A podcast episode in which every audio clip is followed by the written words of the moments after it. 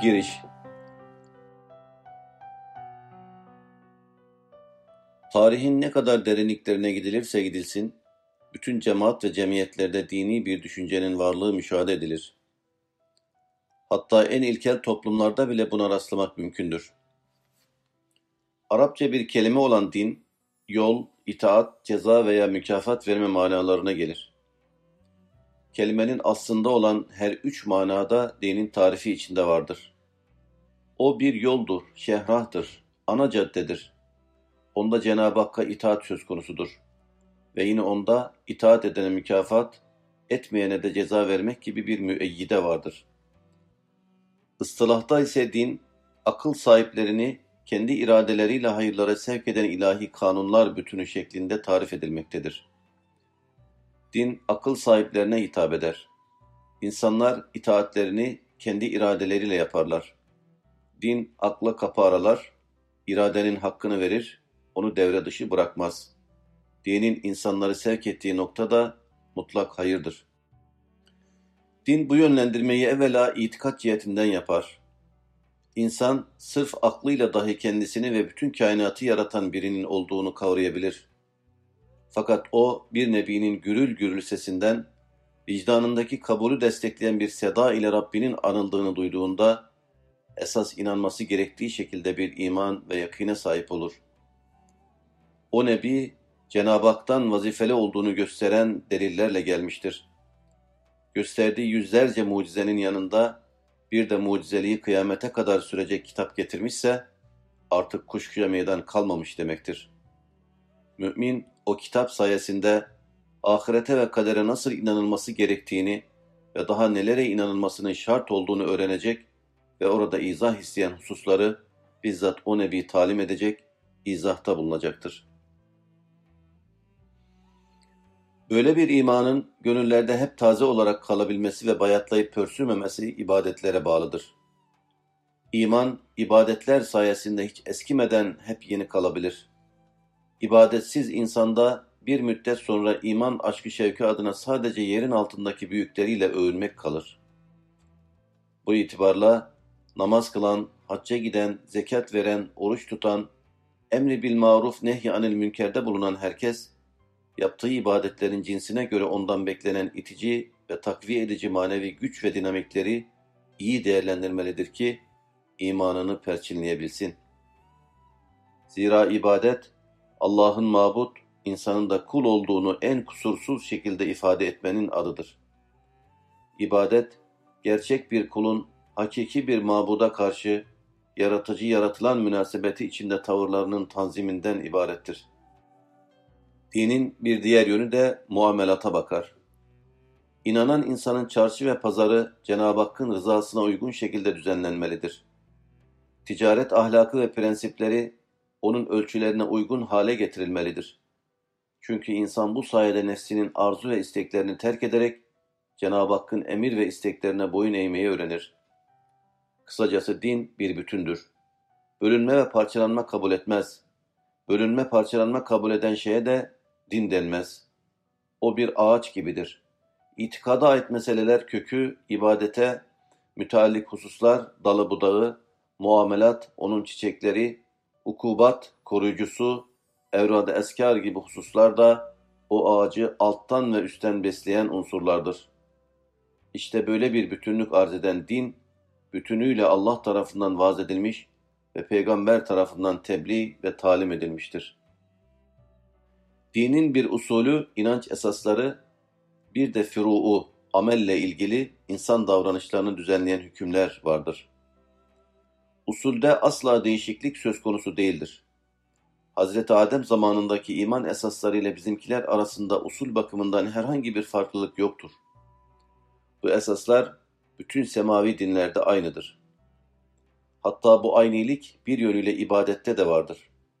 Zira ibadetsiz hiçbir hak din yoktur. Ne var ki ibadetin şekil yönü devre göre değişiklik arz eder. Cenab-ı Hak her devrin insanına kapasite ve şuuruna göre bir ibadet yüklemiştir. Şekil değişebilir ancak usul olarak ibadet manası değişmez. Furu'a ait meselelerde peygamberlerin bir evvelki şeriatı veya onun bazı hükümleri neskedip kaldırdıkları vakidir. Bu gibi meselelerde hep değişiklik ola gelmiştir. Bu da beşerin olgunlaşıp kemale doğru yürüme ve tiresiyle alakalıdır.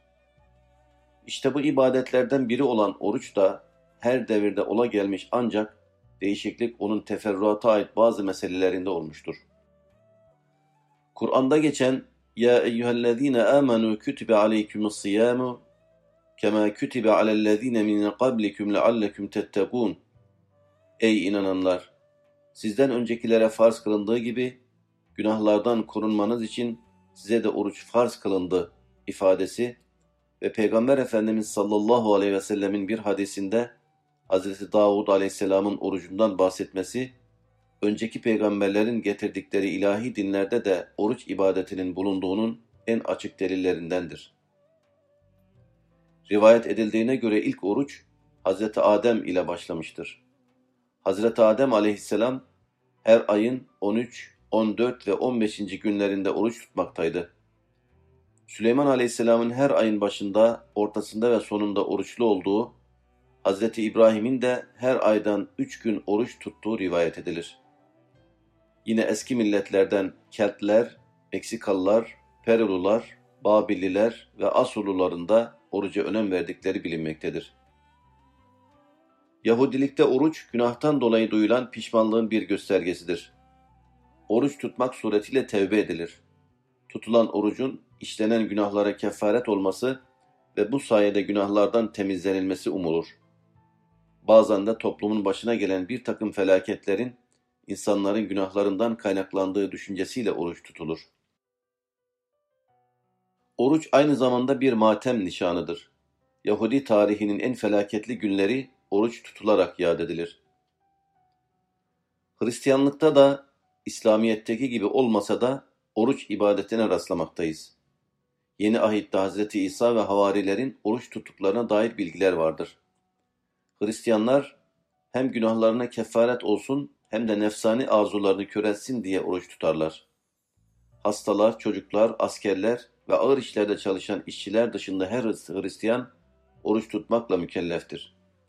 Hz. İsa aleyhisselam havarilerine oruçla alakalı şu tavsiyeleri yapar: "Oruç tuttuğunuz zaman riyakarlar gibi mahzun çehreli olmayınız. Çünkü onlar oruç tuttuklarını insanlara göstermek için yüzlerini asarlar. Doğrusu size derim ki onlar karşılıklarını aldılar. Fakat sen oruç tuttuğun zaman başına yağ sür ve yüzünü yıka. Ta ki oruç tuttuğunu insanlara değil, ancak gizlide olana göstermelisin ve gizlide gören sana aşikar olarak mükafat verecektir." Hint Yarımadası'nda ortaya çıkan Hindu, Budist, Jain ve Sih dinlerinde de oruç ibadeti vardır. Fakat bu dinlerdeki oruç sadece din adamları sınıfını ilgilendiren bir ibadettir. Cahiliye dönemi Arapları arasında da oruç mefhumu vardı. Hatta Resul-i Ekrem aleyhissalatü vesselam bunlardan Aşure gününde tutulan orucu hem tutmuş hem de tutulmasını emretmişti. İbn Abbas radıyallahu anhuma şöyle rivayet etmektedir: Resulullah sallallahu aleyhi ve sellem Medine'ye hicret ettiğinde Yahudilerin Aşura gününde oruç tuttuklarını gördü. Sorduğunda kendisine şöyle cevap verildi: "Bugün iyi bir gündür. Allahu Teala bugün Musa aleyhisselam ile İsrail oğullarını düşmandan kurtarmıştır. Bu sebeple Musa aleyhisselam bugün oruç tutmuştur." Bunun üzerine Efendimiz sallallahu aleyhi ve sellem "Ben Musa'ya sizden daha yakınım" buyurdu ve Aşure günü oruç tutulmasını emretti.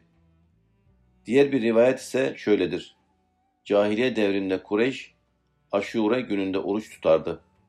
Peygamber Efendimiz sallallahu aleyhi ve sellem Ramazan orucu farz kılınıncaya kadar kendisi oruç tuttuğu gibi sahabeye de bu orucu tutmalarını emretti. Ramazan orucu farz kılınınca Aşure orucu için "isteyen tutsun, isteyen tutmasın" buyurdu.